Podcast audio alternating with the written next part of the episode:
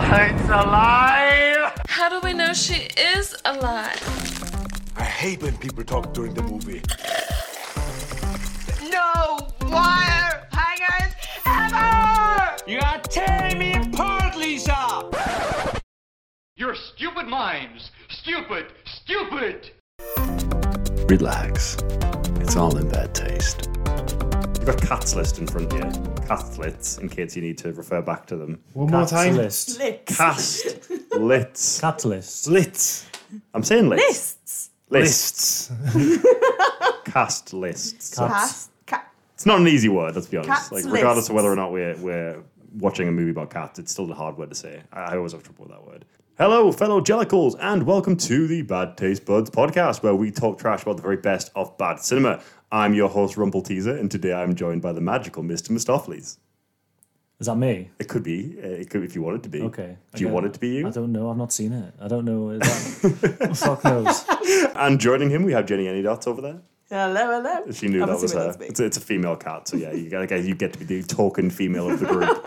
And last but not least, we have... I am the psychiatrist they have hired to cure Liam's obsession of cats. Thank you very much. I need it. I was that first of all unlistenable to like accent, whatever the fuck that was. You are very welcome. You tried like Sigmund Freud or something. This is my psychologist voice. It sounds slightly Dracula. Russian, slightly German. It sounds like a race. Slightly yeah. Transylvanian. Slightly Dracula. Yeah. Mysterious. It's, it's, it's whatever it's you say. It's just sloping more towards Dracula, yeah. I mean, I've made it no secret that I've been obsessed with this film since it came out last year, so this is like a whole year in the making. I've been excited to get you guys to watch it. It's problematic.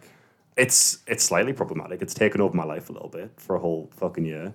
It's just such a baffling case of what the fuck happened here. It's it's unheard of, really, in modern cinema, how... It's just a domino effect of everything going wrong at the same time to culminate in one of the weirdest and one of the most traumatic filmatic experiences you can have. I was under the impression that the ethos of this podcast was good, bad movies, but everything I've heard about this one is just, it's just shit. So I'm I'm furious that you're making me watch it. You know, get on with the rest of it. One of the biggest sort of taglines was that it would haunt viewers for generations, so... That's it. It's going to haunt Jack for generations. He's not, he's not even seen it yet. And he's already freaking out. Well, no, we rented it. Me and Hannah paid three pounds something on Amazon for it. He's still fuming. Literally, literally watched three, four minutes of it, uh, and just went no. He's fuck, like email, fuck this. Email, emailing Bezos the next day for his refund. Like I would demand. I don't know. I didn't even try. Actually, I should have. Just gave up all your uh, yeah. Oh, I've given them money for that, haven't I? They've made a profit off that. Fuck. To be fair, yeah, they're already under budget. You've given a little bit more to the to the. What was the right? So no, the, the actual like I'm I'm I'm I'm all over the place. I'm all over the place because I'm kind of like both really excited and really nervous to watch this again. Like we just got off the heels of watching the nineteen eighty-one version, me and Ryan, the other week. Which I would say that was a bad movie, not a best worst movie. That so was is it just like I don't a think it's a Broadway show that's been mm. filmed, or is it a film? Yeah, it's like Hamilton style. Like they just put the cameras on the stage. They didn't have an audience. I think Hamilton at least had an audience, but it was like here's the here's the show. We're right. just going to film it. And it's... A it's, lot better than this, but I was still bored. It's not for me. I think the main problem with Cats is it's just not for me. It has a massive fan base. It has a rabid fan base. I'm, I'm not a big musical person. Is it a well-received musical? Yeah, as a... yeah. It's one of the fourth longest-running musicals. It's, it's, yeah, Lloyd, it's Lloyd Webber as well. Like, it's his, it's, it's not... Everything was, though. Everything, everything, everything was Lloyd Webber. Pretty much. It was Phantom, uh, Joseph and the Technicolor Dreamcoat, Evita, and Cats are the big Webbers. And, and Cats is lauded as one of the more... out there. They're all pretty, They're all pretty out there. It's based off T S Eliot. It's based off basically a book of children's poems, which leads to the this disjointed narrative, we'll say. I feel like I would enjoy the book of poems. I would enjoy... Apparently, they, they yeah. sort of related it to a bit of like a Doctor Seuss type They're style. They're quite cute. They're not... I've, I've read a few. He did it for his grandchildren. I've read so a few. I They're imagine not bad. They're quite light-hearted, really, and just a yeah. bit of fun. But I mean, we all have cats here, so how are we feeling about never looking at them again? How are we feeling about that? I just need to shut Molly away for a night. Well, we have three, and I don't know for a fact. I know for a fact I'm not going to be able to go home and stroke them for a few days. Like I, we saw this, me and me and Ryan saw this opening weekend in the theatre. There was a crowd of maybe about ten people lining up to go see Cats. So right before the lockdown, as as it happens, it was like one of the last films we saw before lockdown. Which I'm not saying it's to blame for what happened this year, but. If, we had a really interesting experience in the theatre. I've told the story about a million times to my friends before, but like we were visited by. The spirit of fucking Gus the theatre cat as we were yeah, in the... Yeah, the, the old man. Yeah, it was fucking weird. Do you want to tell them, he tell the guys? We started watching Cats and then we were about twenty minutes into the movie before this old man randomly rocks up, comes into the cinema screen and stands by us in the row of seats. Stands. Like stands, not, doesn't not, not sit. Not once.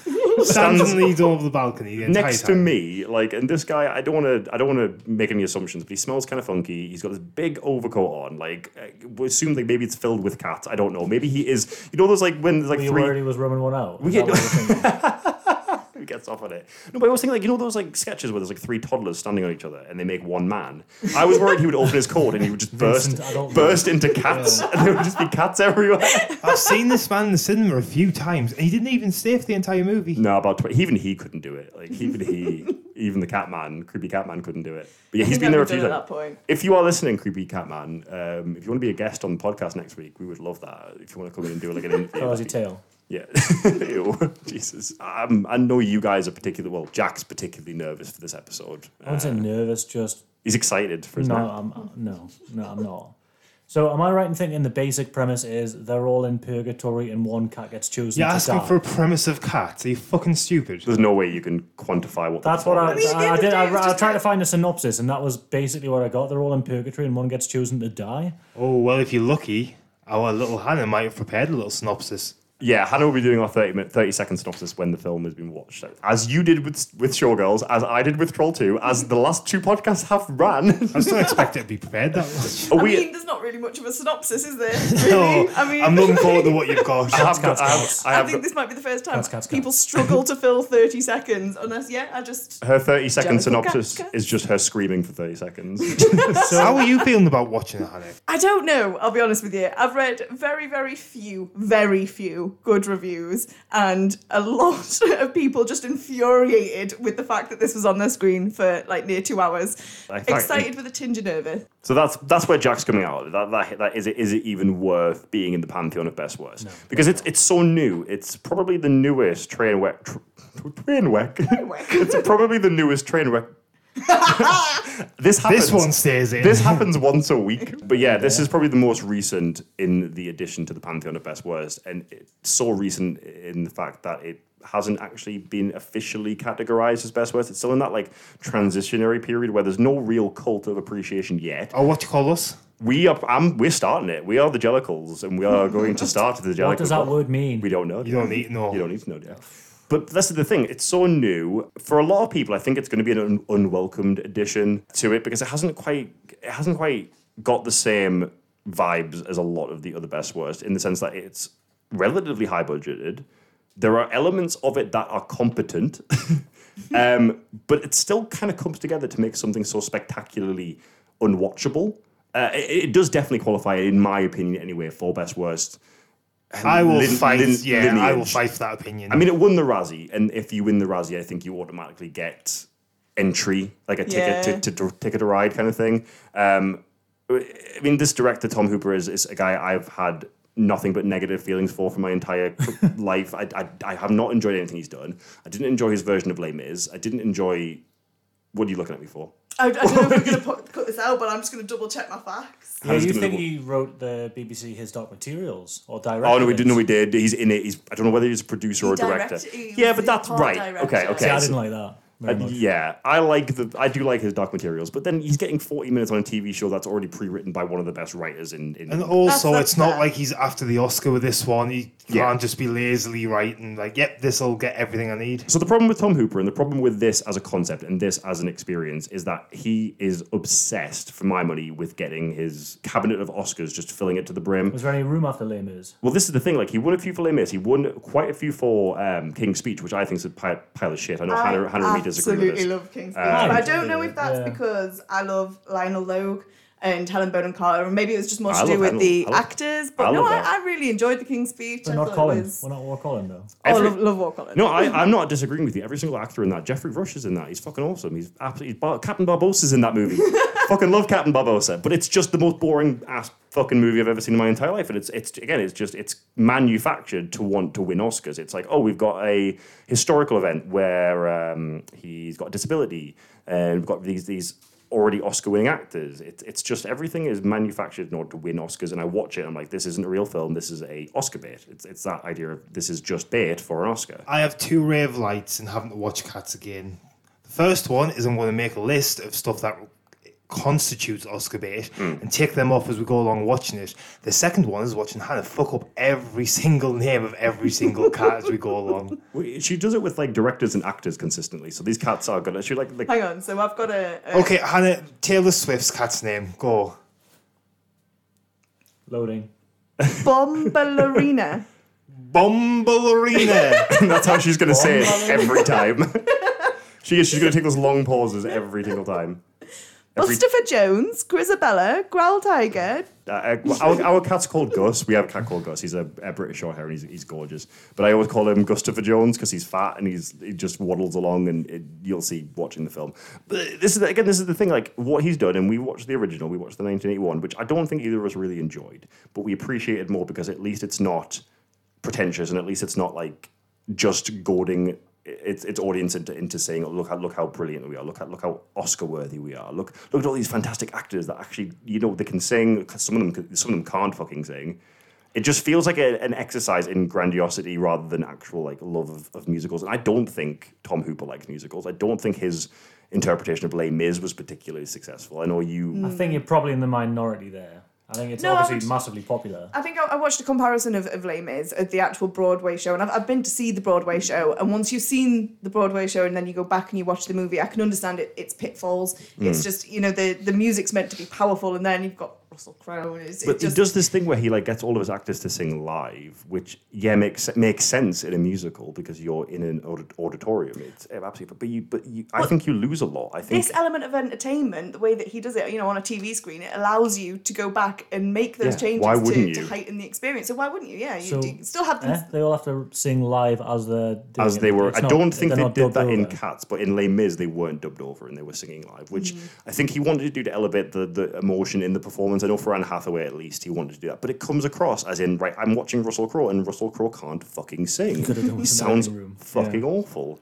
Uh, well, do you think had, had I have watched the eighty-one version initially before this one, I don't think I would have been able to pick out all the positives that I did. I can mm. only do that because I have this piece of trash to compare it against. Wait, literally a direct comparison. It's a comparison I made in the point five as well. Uh, the old Gumbie Cat song sung by Rebel Wilson in this is one of the most unlistenable. You will not let that go. I fucking hate this. It's a three-minute sequence. It has. I, I don't. I don't actually want to ruin too much for these two because they haven't seen it. No, don't save it. I'm going to keep it under wraps. But again, the, just the performances. You you get an actress like Rebel Wilson who can't sing. I don't know if you've ever heard Rebel Wilson sing. I love, you have to whisper that just in case she hears. Isn't she in like Pitch Perfect? And yeah, and she's like anything like but Pitch Perfect.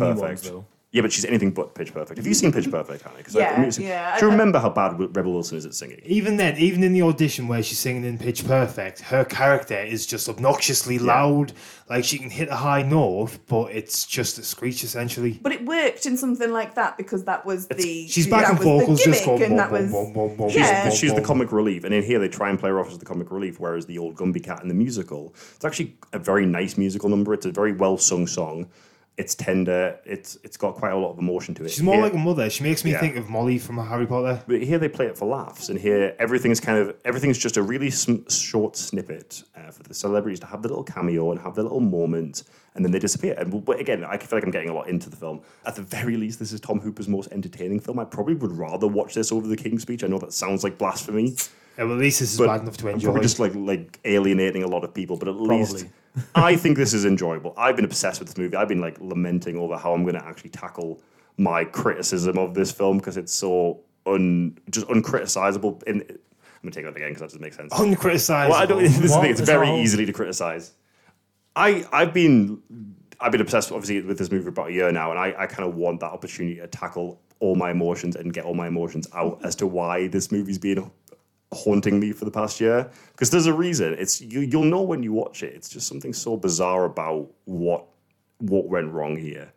It just feels like Hollywood hubris at its very worst is the is the main thing. It feels like it was a director in a studio who thought they could tackle something and thought they could win Oscars by just too big to fail, sort of. Pretty much, yeah. yeah. And when you watch it fail, it's like watching the Hindenburg go down. It's just what was the uh, the value on this? Like, so budget wise, it was like a hundred. It was a hundred million to make. It was seventy. I think it got seventy-five million domestic, which is not great, but it, I don't think it lost a lot. But it I mean, was still twenty-five mil is pretty successful. It wasn't, especially yeah. when you compare it against the percentage. And that's budget, prior that's to advertising as well. So you always have to add. I think there's a there's a percentage you have to add on how much the advertising is going to be. But they definitely lost money on this. I think that's as good time as any to watch the trailer, pop it on, and do a little bit of trailer talk and see what we think.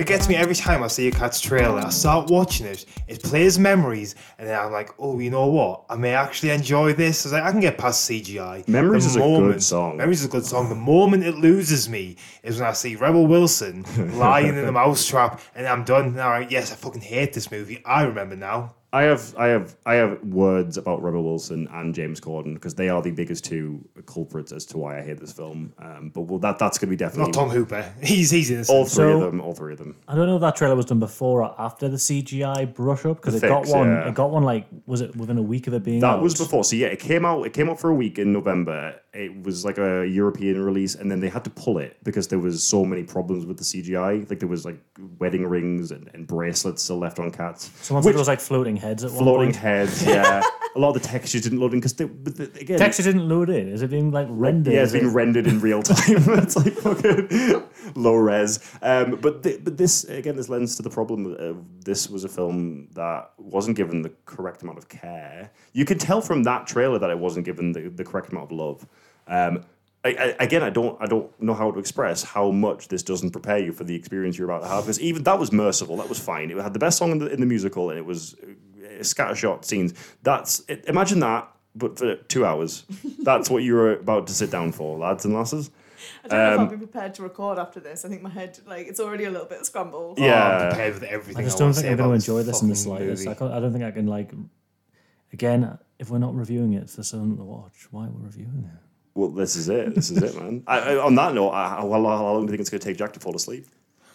I've had a bad night's kip, so it's on the cards. Definitely. I'm going to say forty-two minutes. Although I'm it's a loud thirty-eight. I'm not going to give you much of a window. It's not there. A boring film though. It's a loud, garish film. This though, is where I'm. It? I don't think he's going to fall asleep because I think to fall asleep mid cat is like to fall asleep during an but acid trip. He wants to fall asleep. I think he's going to try with all know, of his I, might I think, to try and block this out. I think I might be too angry to fall asleep during it. Though. I've got a I second prediction where I don't think he's going to fall asleep. I think he's going to. I think he's going to leave the room. I think he's going to go upstairs. He's like, cyberpunk on. I think this might be his Achilles heel. This might be his. Uh, this his. This is fall. Like I don't think he's going to get through this. Thing. I'm going to rage quit. I think you're going to rage quit cats, which it's is the, totally yeah, reasonable. It, it might happen. Um, we'll see. I wouldn't blame you. I don't even think I'd hold it against you. I feel like I've been given a free pass now, though. So. You have a little bit. You yeah. Know. Um, but yeah, I think that's perfect time as any to put. Well, if there is a perfect time as any to watch cats, perfect. Now is the time. Perfect. We're ready for this catastrophe. Catastrophe. Fuck off. This okay, that's it. Right. Please see you guys. That. We'll be back soon, guys. Enjoy.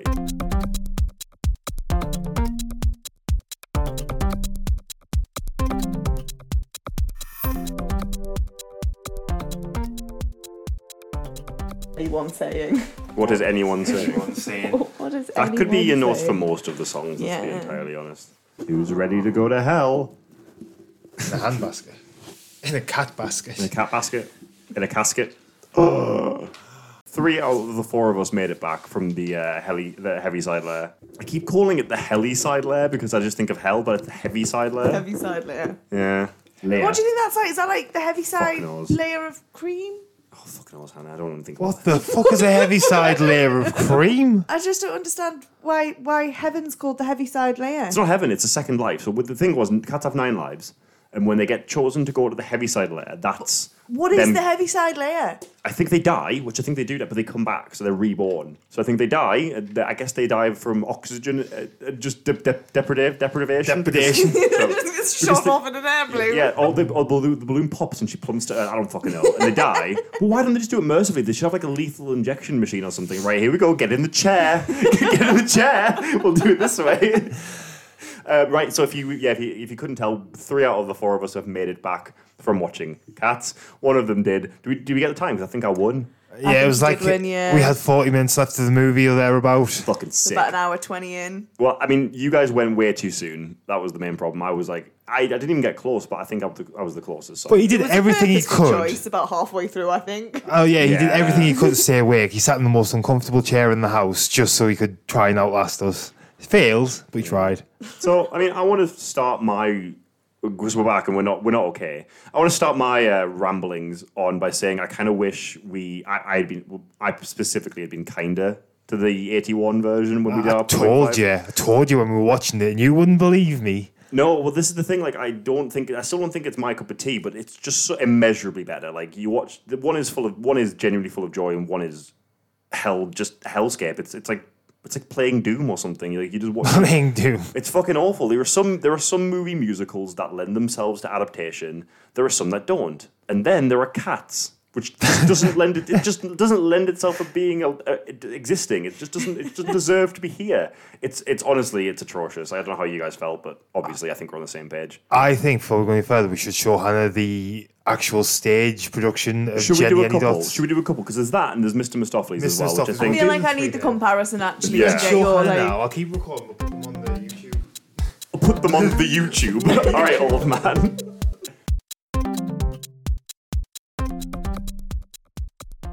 That's what makes a Gumbie Cat. But... when the bees hustle and bustle is done, then the Gumbie Cat's work is but hardly begun. She thinks that the cockroaches just need employment to prevent them from idle and wanton destroy.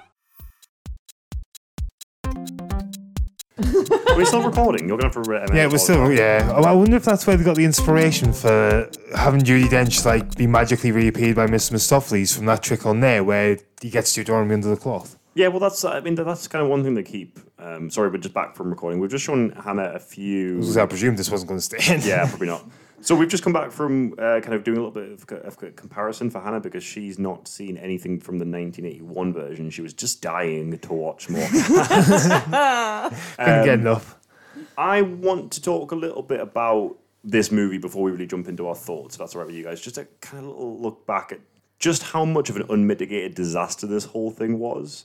Um, a disaster I own on Blu-ray that I bought. that, one of the select few that, on a physical fucking copy. That I bought, bought on, on Blu-ray for nine pounds ninety-nine. I you know. have come away from that movie with just an overwhelming sense of motion sickness. Yeah. Like, technically, there's there's problems There's problems in every aspect of the film. There's not really a moment where you can look at it and say there isn't at least several problems. I think for me, the, the, the choreography of the musical numbers is a major issue. They say choreography for the musical numbers, but I don't think the choreography was as terrible as what you seem to be. I no, think, I'd agree. Yeah, I think a lot okay. of the issues are with the, the way it's shot and the way yeah. you're not allowed to see any of the choreography. I don't know how you can even judge it. You can't really. Yeah, you're right. Absolutely. So yeah, more the staging, more, more the camera work, more the direction. The times where they did the, the sort of the panned view where you got absolutely everything in, it was so much better. Three times they did it. Yeah, they don't do it but, a lot. You could tell you can pick them out. There was the time that Victoria. That's an easy her. one. Right, you know, the, fact, yeah, the fact that you were I'm struggling, the fact that you were like, Victoria. you were like, shit, how am I going to get this name wrong? Victoria. So the time that Victoria does is, is a pirouette and, and yeah. it sort of continues yeah. round and that continuous shot of her, that's brilliant. And then you've got the railway cat, which Skimbleshanks. Skimbleshanks. My favourite, my personal and favourite. And they do a, a few pan shots of yeah. that as well, and it is brilliant. Like, so the, the I couldn't tap dance like that. It's impressive. I think we'll get we'll get into it because I think we are getting the, into territory where we're gonna have to, we are gonna have to eventually talk about our feelings for this fucking movie. Uh, before we do, let's do a thirty second plot synopsis, please. I, and she's not, she's looking at me. She's not prepared. She's she's grabbing her notes. She's worried. She's scared. So the thirty second plot synopsis. I am going to time you as well. Synopsis yeah, for this film. So essentially, it's just a series of songs about cats and about what kind of cats they are. But there's a, a, a cat called Victoria. She's she finds this group called Jellicles cats, and they all sing once a year to ascend and become a. a reborn. One of them gets chosen to be reborn, um, and they all perform, and one of the performers is Macavity, who goes around stealing all of the other yeah. performers so that he can win. Um, and then eventually they kidnap the, the big one. The big one. Deuteronomy. The old Deuteronomy. uh, which you think would be the, the biggest plot point, but they solve it in about two minutes. Yeah. Um, and bring her back. And then they ascend Grizabella, who they've been nothing but awful to the entire film. You know what? Yeah. Fucking well done. Well, we did not expect that. That was review. as succinct. As, there we go. That was as succinct as a plot synopsis as you could expect for this movie. Then I, that was, you know what, that was better than the one I wrote down for you. That I was prepared that if you if you fuck this up. Can yeah. I get like a little soundbite of like? You a... can have a sticker. You don't deserve a soundbite. So yeah, um, it, it's just it's just stressful. It's just a it's a two hour stress. It's a, it's a two hour exercise in stress, mm. an exercise in delirium, and. It's uh, sorry if you can hear snoring in the background. That would be Jack. He's still out. If not, I might put some snoring sound effects. He's in being here. Rendered unconscious. the yeah, no, I'm I'm stunned for what you, you... Jason Derulo calls it when he when he when he spoke about this film called it brave art. Brave art. That's can, that's one way to I say it's trash. It. It's brave in a sense that yeah, everyone's reaction to it was so uh, uh, understandably. Terrified and, and, and abhorrent of it, of it. That yeah, I guess in that sense, it's brave to even assume that people would want to watch this as a mass-produced. It's it's, it's risky art. It, it, I mean, from the very get-go, this was always going to be a risk to put out there. I feel like it's such a niche audience. From everything that I've read and looked into, everything looks like it can be pointed squarely at the feet of the directors and producers. Yeah. Having unrealistic expectations, even the technology, the C G I you can do with fur rendering is yeah. always adapting. And now I think they just expected something absolutely magical when we just don't have the capability for it. The fur was rendered. There was fur there. It was just how it was proportioned on everybody's body that just body, made so like, well, like Universal pulled this. They pulled they pulled a stunt a week after it released in theatre and redid a lot of the first. So the, the version that we're watching is the finished, complete version. But that in, in it's not, not the complete version until I get assholes. Do you know about the butthole cut, Hannah? The no. But, the butthole hashtag the butthole cut.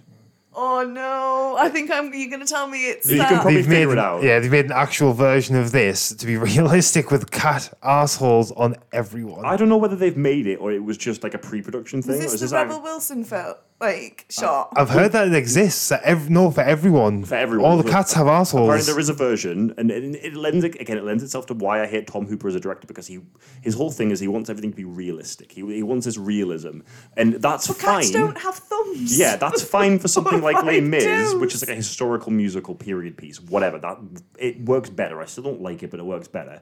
But with something like Cats, which is ethereal and, and absurdist and poetic, it just does not. It couldn't be further from realism. So why are you trying to? And the, the butthole cut was his original idea to have buttholes on the cats because realism, right? That it's realistic. It's it's. But no, it just doesn't lend itself to music theatre. Why the buttholes before the paws? Why is that prior, as, as far as his priorities go? When he looks at a cat, is that where his eyes are drawn? No. Is that where he starts? It was just, they did a ridiculous thing and it went into production like April for the effects team, and from April to December is such a quick turnaround yeah. time. I don't know what they expected. And he said, I think it was thirty-six hours before it was commercially released, or before they had to show it, he was yeah. still making edits and changes. He was yeah, up- they finished at eight a.m. the previous day. Yeah, which I just, I've got premiere. This image in my head of Tom Hooper just sitting in his basement like with a computer, just go, like singing Jellicles cats, just, I'm just frothing at the mouth. Eyebrow twitching. um, but yeah, like it's just, it's just so, it's just so, so unsettling. Like we, we I, I do want to talk about the C G I because the C G I is such a massive controversy in the film, and I think it's what everyone picked up on. We, we discussed this on, um, to be fair, my the other podcast, which I've not actually mentioned that I'm part of another podcast, but I probably should at some point. We were talking about the um, twenty nineteen Sonic the Hedgehog film, which I know you and Jack have seen, right? Hannah? No, no, you we haven't. Went to go see it, and then oh, was it COVID? Ditched that... that one as well. I oh, think. Shit, okay. I can't remember why we didn't see because it because they, they, yeah. they again the, the outcry came from when the trailers dropped, and everyone says, "Look, this doesn't look good. Go back and fix it. Please do something about this." And where the Sonic the Hedgehog producers listened and they put more time into it, the guys at Cats were just like, no, this is, uh, unless there is a full cat missing, we are not giving you the time to go and fix these cats. And that's why the original cut, they had wedding rings on, on cats. And there were still wedding rings. Yeah. There's still all sorts of mistakes that they had. But again, I feel this is Tom Hooper's fault, saying, this is what I expect. You're not meeting those expectations. I want these to look more cat-like. And then they're saying, this is the best we can do. This is as far as technology has taken us. There's nothing wrong with this. You'll have to deal with what we've got. And he was just like, well, I don't have time to do anything else now. I'll fucking deal with it, Warner. I'm just still obsessed with it, though. Like, there's still a part of me that wants to watch it immediately again.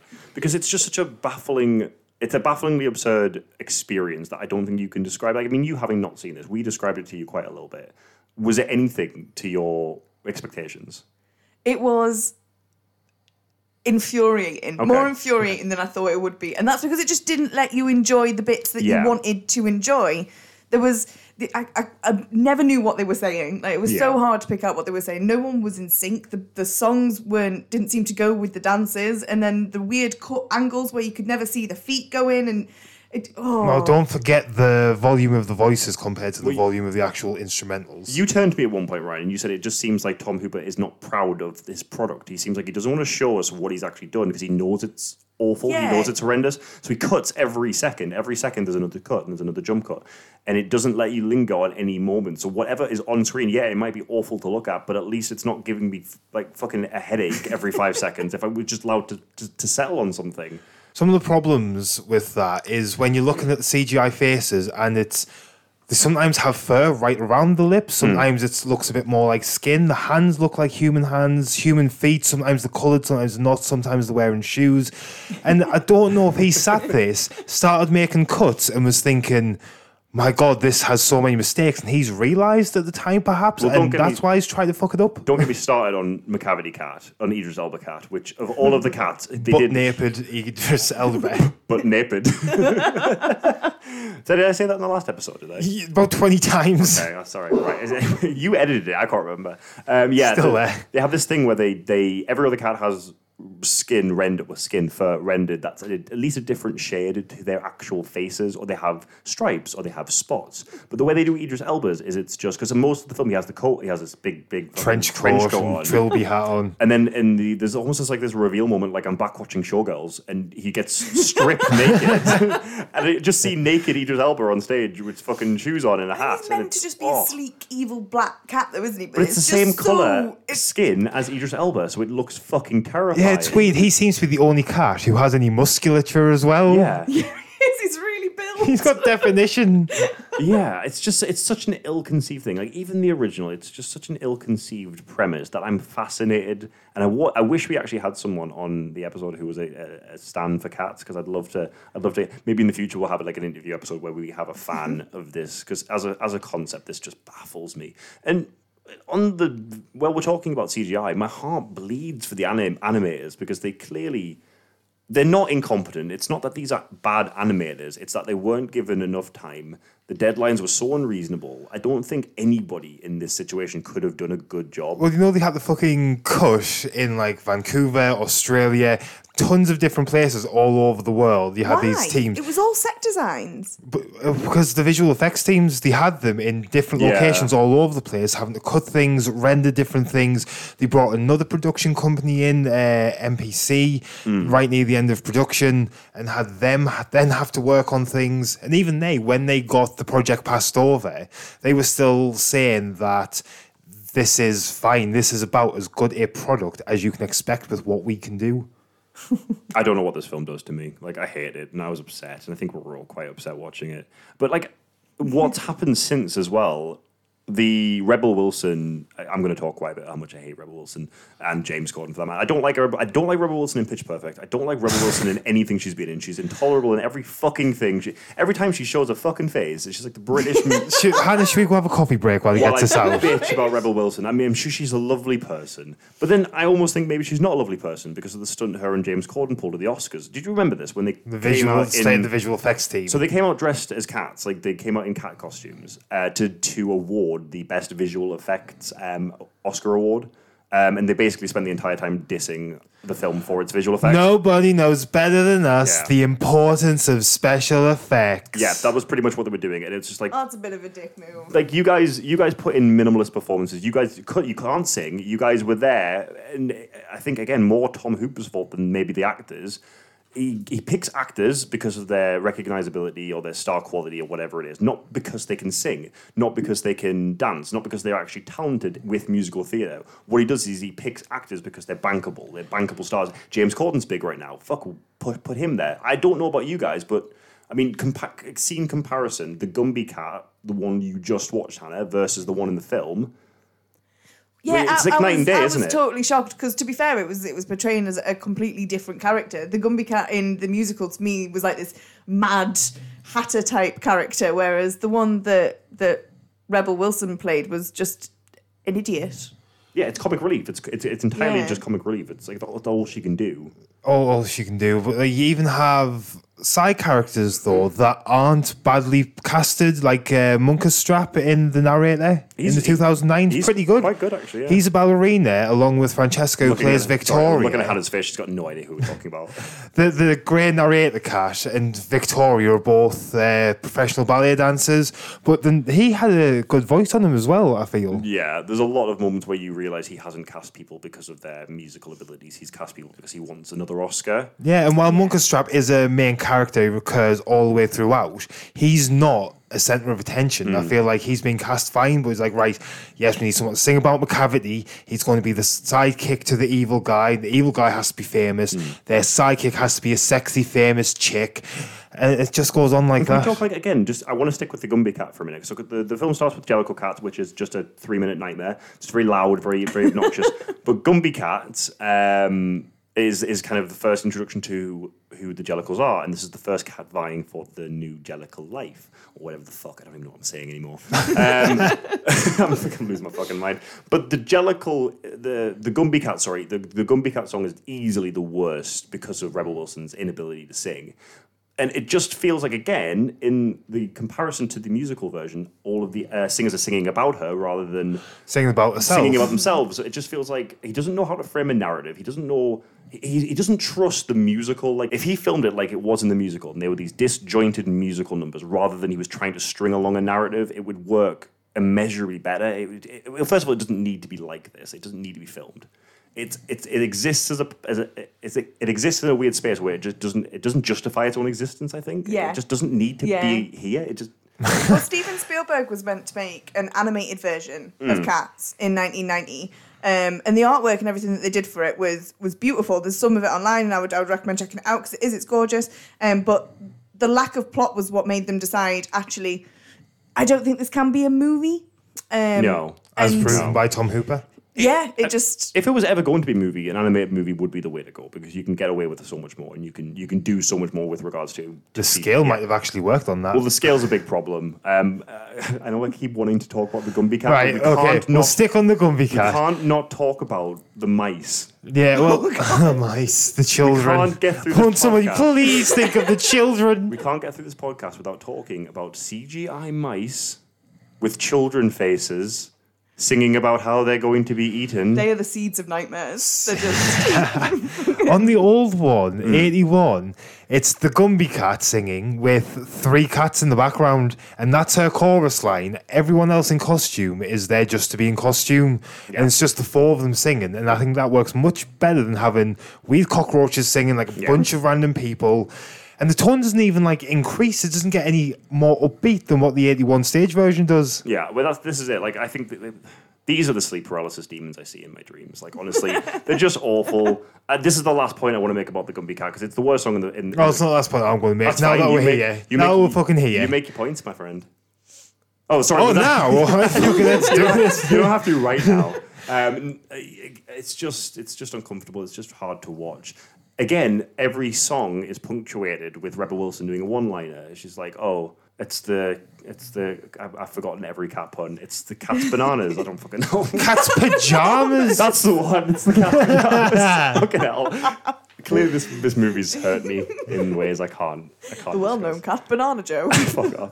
But yeah, again, it, it's just Tom Hooper doesn't like musicals. He doesn't like his own musicals. He's, I don't know what he's doing making musicals. But Gumbie Cat's the one that gets me and makes me realise that I hate this fucking movie. Mm. I start watching it and I trick myself every time into believing that I can get away with this. Same with trailer. So this will be fine up until I saw the fucking Gumbie Cat. Mm. But and it's... If they took the Gumbie Cat out, if they cut it out, it would still what be would shit. Be the next part that you, you sat back and thought, ugh, no. It, it would still be awful. That would be James Corden or Mungojerrie. Which is like immediately after. This after is the thing. Like a single song. None of them are good. There are musical numbers in the, in the performance, in the stage show that are good. I would say there's about five or six genuinely really good songs. But that starts out well in this one uh, with Jenny Anydots. He comes in and the narrator's singing Munkustrap. Yeah. And that sounds fine. And then the second Rebel Wilson goes, ah, and then I'm just fucking, that's it.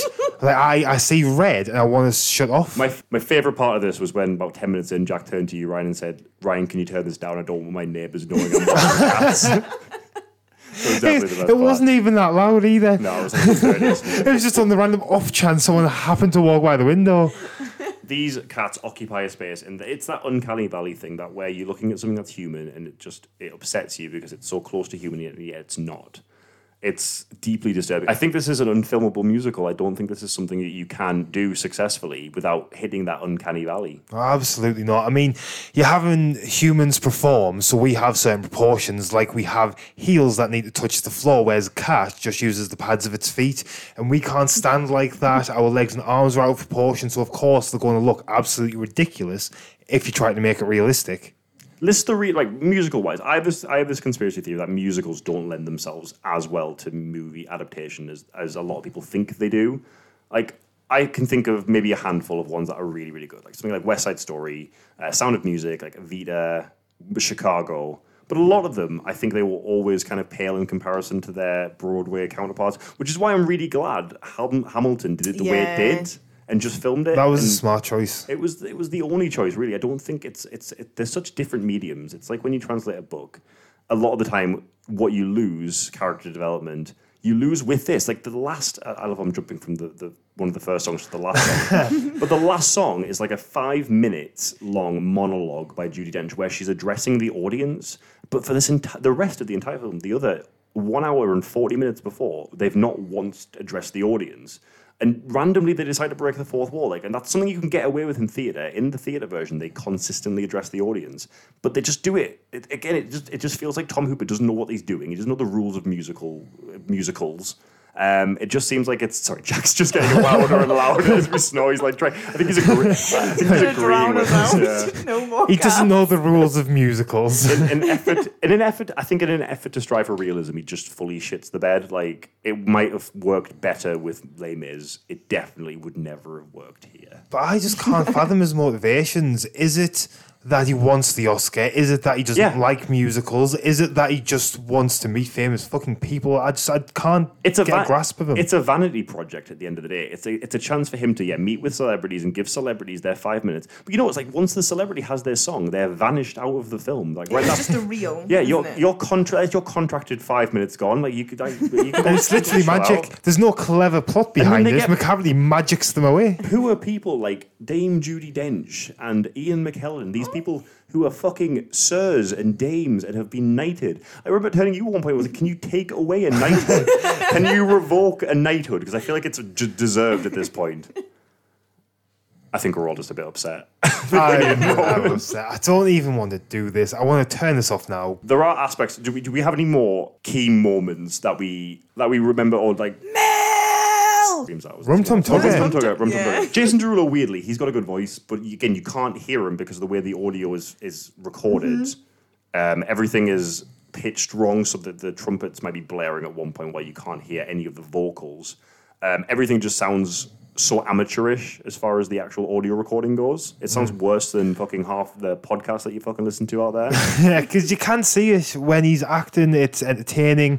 His character is fully realised. He puts camp into it. Like he's I exuberant. A lot. He's probably one of the better parts. And I said when we were watching it, I think Skimbleshanks is probably the best framed musical number. I know you disagree with me, Ryan, but I think of all I of don't them, disagree. This is the best framed musical number, but it doesn't mean it's a well-framed musical it's number. It's the only one where they don't interrupt it with one-liners or jokes, or they slow it down. It's it's kept at the same pace. Where you look at something like Mister Mistoffelees, which, again, Harry, I know we did that comparison there, is so much more upbeat than it was in yeah. the movie. They used Rebel Wilson in Jason Derulo's number, also mm. in James Corden until she got magicked away. Don't we start on James Corden. To provide those breaks and one-liners, which were just god-awful, and we didn't need them. And I remember Hannah turned to me during the milk bar scene with Rum Tum Tugger saying, they have a beautiful set there. I can't believe that they haven't utilised it.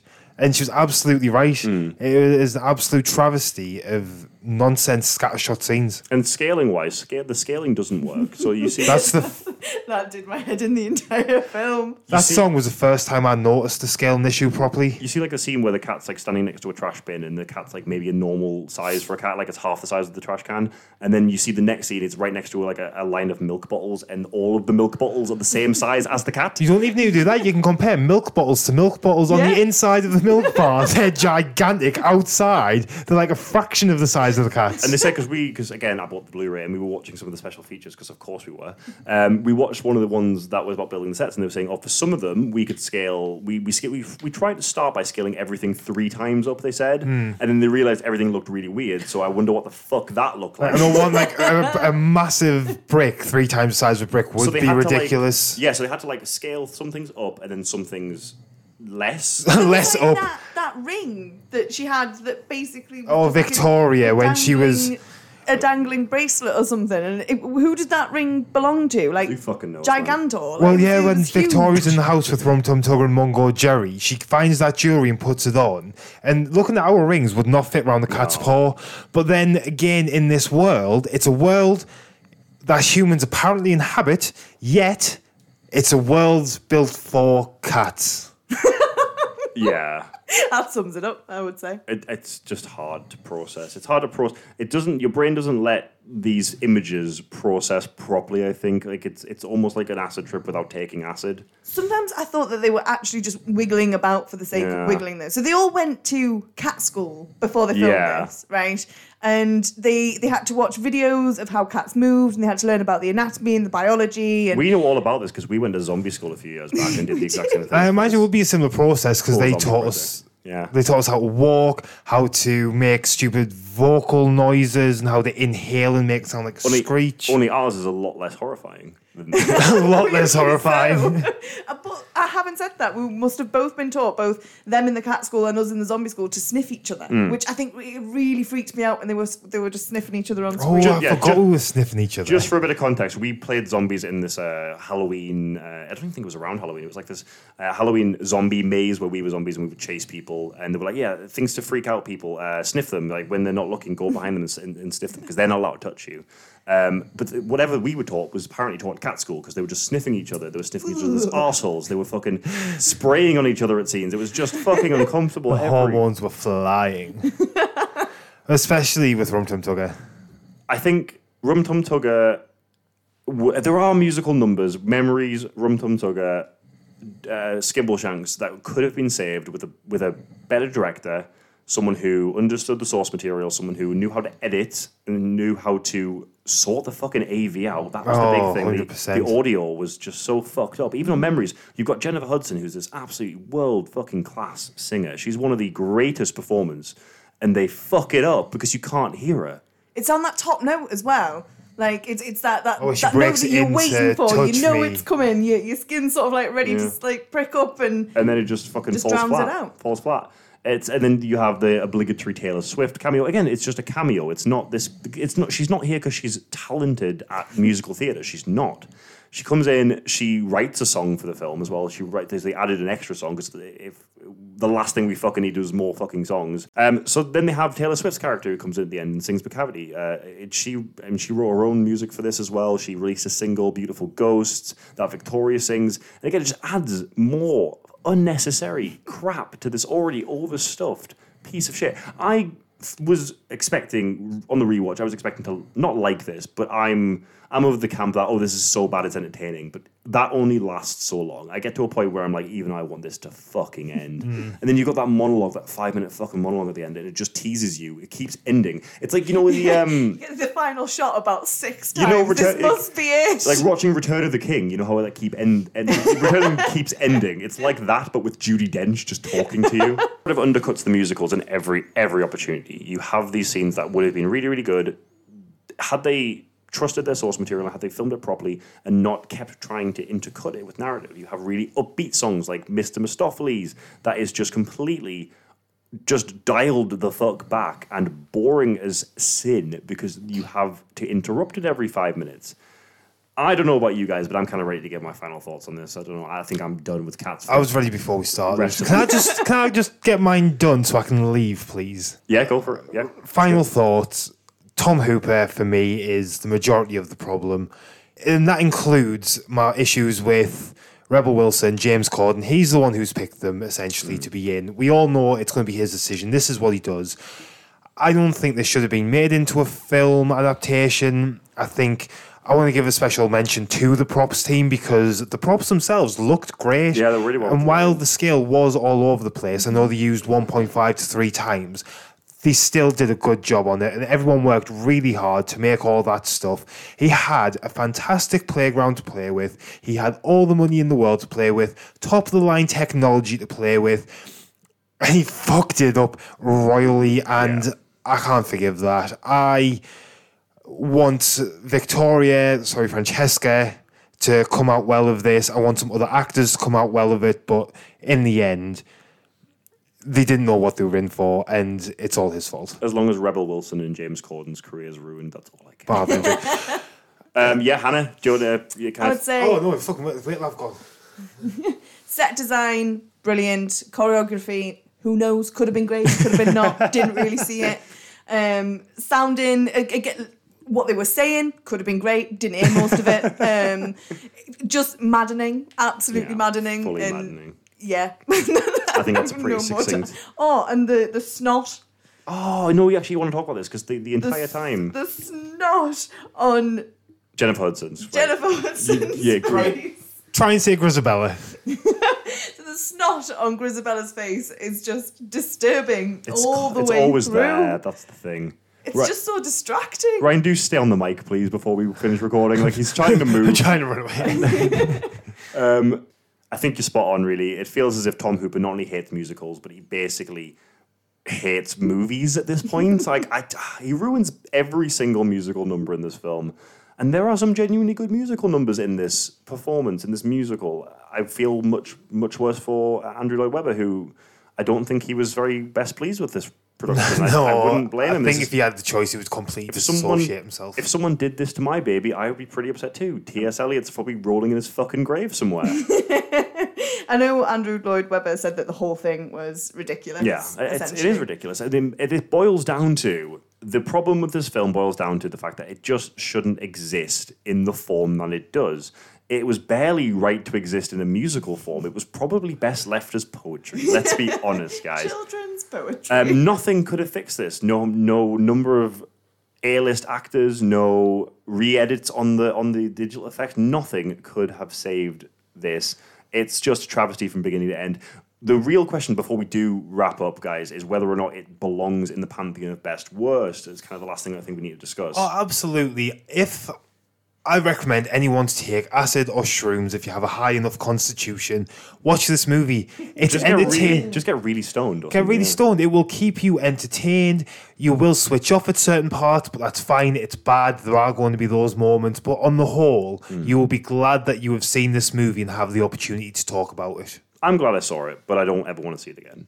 I'm, I'm in the same boat. I'm going to avoid my cats for a good few weeks, probably. Yeah, so unless you guys have anything else to add, I think that'll probably about wraps up the episode. Thank you very much for listening, guys, and do check us out on social medias, Bad Taste Buds, on our Facebook, Instagram, and Twitter. And also check us out at w w w dot bad taste buds dot com. Next week, it's Jack's pick. Now, Jack is asleep, so I think we should just pick for him, guys. I think we've trying... Dungeons and Dragons. What you guys don't know about Jack is he's actually a massive D and D nerd, so I think we're going to surprise him and do Dungeons and Dragons next week. Um, I know Jeremy Irons is in it, and I'm buzzing because it looks fucking atrocious.